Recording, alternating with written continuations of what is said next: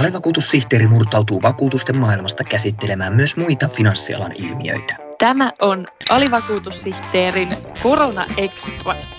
Minä olen Jussi Karhunen. Ja minä Elisa Gebhard. Muistakaa ihmiset harjoittaa sosiaalista eristäytymistä. Myös alivakuutussihteeri äänitetään useista kotistudioista ympäri eristetyn Uudenmaan. Yrittäjät ovat koronan vuoksi ahdingossa.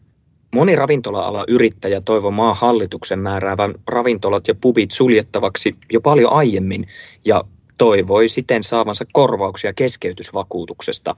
Mutta sitten moni yrittäjä myös joutui pettymään, kun kävi ilmi, ettei viranomaisten kielto toisi vakuutuksista korvauksia. Finanssiala ryn varatoimitusjohtaja Esko Kivisaari, mistä johtui, että niin sanotuista epidemiavakuutuksista ei tällaisessa tilanteessa saa korvauksia? Epidemiavakuutus on sinänsä tarkoitettu aivan eri tilanteeseen. Se koskee yhden ravintolan sulkemista sen takia, että viranomainen määrää desinfioitavaksi. Tällainen yleinen pandemiaan liittyvä viranomaispäätös, joka ei mitenkään perustu yksittäisen ravintolan tai, tai majoitusliikkeen tilanteeseen, ei ole pääsääntöisesti tai lähes missään tapauksessa tällaisen vakuutuksen piirissä. Periaatteessa siis kysymys on siitä, että vakuutusyhtiöt maksavat korvaukset niistä vahingoista, jotka ovat sen sopimuksen ja sen vakuutuksen ehtojen mukaisia vahinkoja. Ja tämä pandemian aiheuttama tilanne ei ole tällainen tapahtuma. Esko, anna joku konkreettinen käytännön esimerkki, millaisessa tilanteessa epidemiavakuutus olisi toiminut ja mihin ne ylipäänsä on suunniteltu? Ensinnäkin tietysti yrittäjän pitää olla hyvin, nimenomaan ravintola-alalla hyvin tarkka oman hygienan toteutumisesta, mutta sitten joskus voi olla tilanne, jossa esimerkiksi salmonella on niin hyvin pesiytynyt, että siitä ei päästä eroon muuta kuin viranomaispäätöksellä, joka vaatii koko tilan täydellistä desinfioimista. Silloin korvataan menetettyä liiketoimintaa. Eli voisiko tämän koronan tapauksessa, jos ajatellaan, niin keskeytysvakuutuksesta saada korvauksia, jos olisi pystytty osoittamaan, että jokin tietty keittiö on vaikka koronaviruksesta saastunut ja juuri se keittiö pitäisi sitten desinfioida? Jos siitä tulisi sellainen päätös, että nyt nimenomaan juuri tämä yksi paikka on sellainen, joka on suljettava ja desinfioitava, silloin se nähdäkseni olisi epidemiavakuutuksen piirissä. No Esko Kivisaari, meillä on nyt paljon epävarmoja ja peloissaan olevia yrittäjiä sekä yritysten lomauttamisuhan alla olevia työntekijöitä. Voi tuntua epäoikeudenmukaiselta, että kaikkialla kannustetaan kulutustalkkoisiin, mutta vakuutusyhtiöt eivät leveine hartioineen tule tällaisessa tilanteessa apuun. Miksi näin ei toimita, kun poikkeuksellinen aika kuitenkin vaatisi poikkeuksellisia tekoja? Myös vakuutusyhtiöiden kannalta tämä on hyvin poikkeuksellista aikaa, saanko lainkaan väheksymättä sitä, miten poikkeuksellista se on yrittäjien kannalta. Mutta kuitenkin vakuutusyhtiö on vastuussa varoistaan ja siitä antamastaan turvasta niille vakuutuksenottajille ja niiden vakuutussopimusten mukaisesti, mitä sillä on olemassa ja voimassa.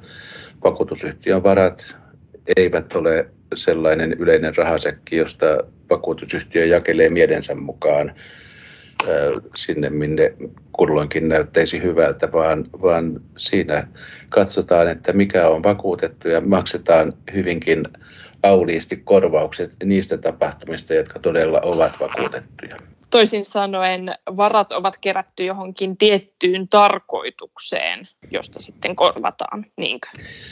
Vakuutusyhtiö kerää etukäteen vakuutusmaksut kaikilta vakuutuksen ottaneilta ja maksaa niille, joille sattuu sitten vahinkoja. Eli ne ovat korvamerkittyjä juuri asiakkaiden sattuneiden vahinkojen korvaamiseen. Miten on, kun meillä on näin poikkeuksellinen tilanne, jos kuvitellaan, että tässä nyt lähdettäisiin vähän niin kuin tehtyjen sopimusten ja ehtojen vastaisesti korvaamaan, niin riittäisikö suomalaisten vakuutusyhtiöiden varat?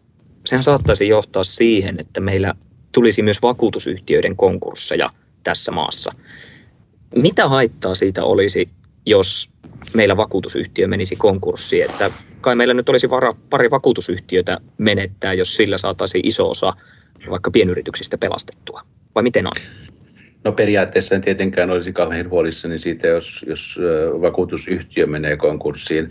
Enemmänkin olisin huolissani sen vakuutusyhtiön asiakkaista ja siitä, että nämä jäävät niistä omien vakuutussopimustensa mukaisista vahingoista nuolemaan näppejään, jäävät vaille korvauksia. Toinen iso kysymys vakuutusyhtiön konkurssissa on se, että kun jonkin yhtiön, jonkin konkurssiin menneen yhtiön asiakkaat jäävät ilman korvauksia, niin leviää tällainen ajattelu, että se voi käydä jollekulle muullekin, eli syntyy epäilys koko vakuutustoimintaan kohtaan. Ja siksi vakuutustoimintaa valvotaan ja pyritään huolehtimaan siitä, että, että toiminta on niin vahvalla pohjalla, että konkurssi todennäköisyys jäisi hyvin pieneksi.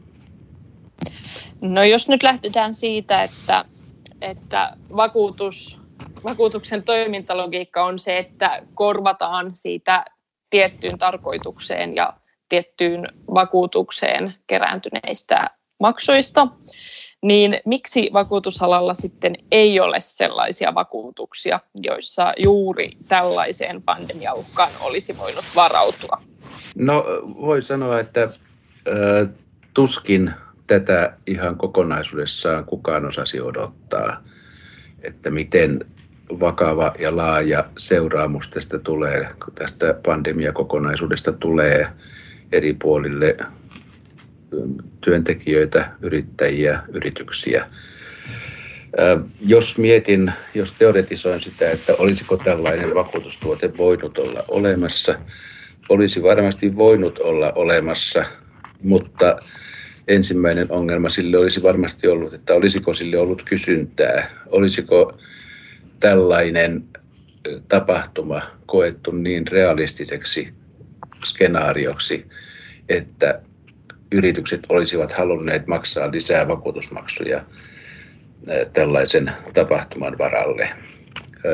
Vakuutusyhtiöille tämä olisi varmaan ollut jossain määrin vaikea hinnoiteltava, mutta periaatteessa kuitenkin ihan mahdollinen osataanhan Yhdysvalloissa Kalifornian maanjäristysriskin kohteita tai vaikutusaluetta, osataanhan sitäkin vakuuttaa, vaikka maanjäristys tapahtuu valtavan harvoin. Varsinainen ongelma ehkä vakuutusyhtiöille olisi tullut sitten se, että jos esimerkiksi suomalainen vakuutusyhtiö vakuuttaisi hyvin ison osan suomalaisista tämän varalta, niin tämä kokonaisuus tapahtuisi, siis pandemia leviäisi tänne ja sen aiheuttamat toimenpiteet tapahtuisi kaikkialla Suomessa melkein yhtä aikaa ja korvauksia tulisi paljon maksettavaksi. Ja sen takia vakuutusyhtiö varautuisi niin sanotulle jälleenvakuutuksella eli ottaisi itse vakuutuksen jostain ulkomaisesta isosta jälleenvakuutusyhtiöstä sieltä taas toisin kuin Kalifornian maanjäristyksessä jälleenvakuutusyhtiöllä olisi se ongelma, että pandemia iskee joka puolelle maailmaa samanlaisena ja yhtä suurella voimalla, jolloin välttämättä jälleenvakuuttajalle ei olisi kovin pitkälle halua ja mahdollisuutta enää myydä tätä turvaa. Tarkoittaako tämä käytännössä sitä, että meillä ei koronan jälkeen siltikään nähdä yksityisiä vakuutuksia, joilla voisi varautua pandemian varalle? Ensinnäkin sanoisin tähän kyllä niin, että valtio ja yhteiskuntahan on erittäin suuri vakuutuslaitos itsessään. Se tasaa meidän ja koko yhteiskunnan riskejä ja hoitaa rahoituksen verotuksen kautta. Sen mekanismeilla pystytään hyvin hoitamaan sellaisia riskejä, jotka yksityisen vakuutustoiminnan keinon aina eivät ole vakuutuskelpoisia.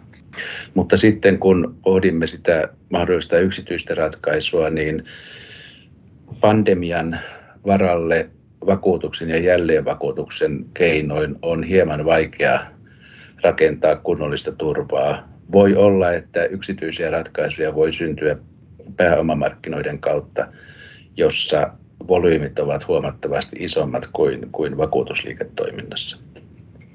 Kiitos haastattelusta, Esko Kivisaari. Kiitos Esko.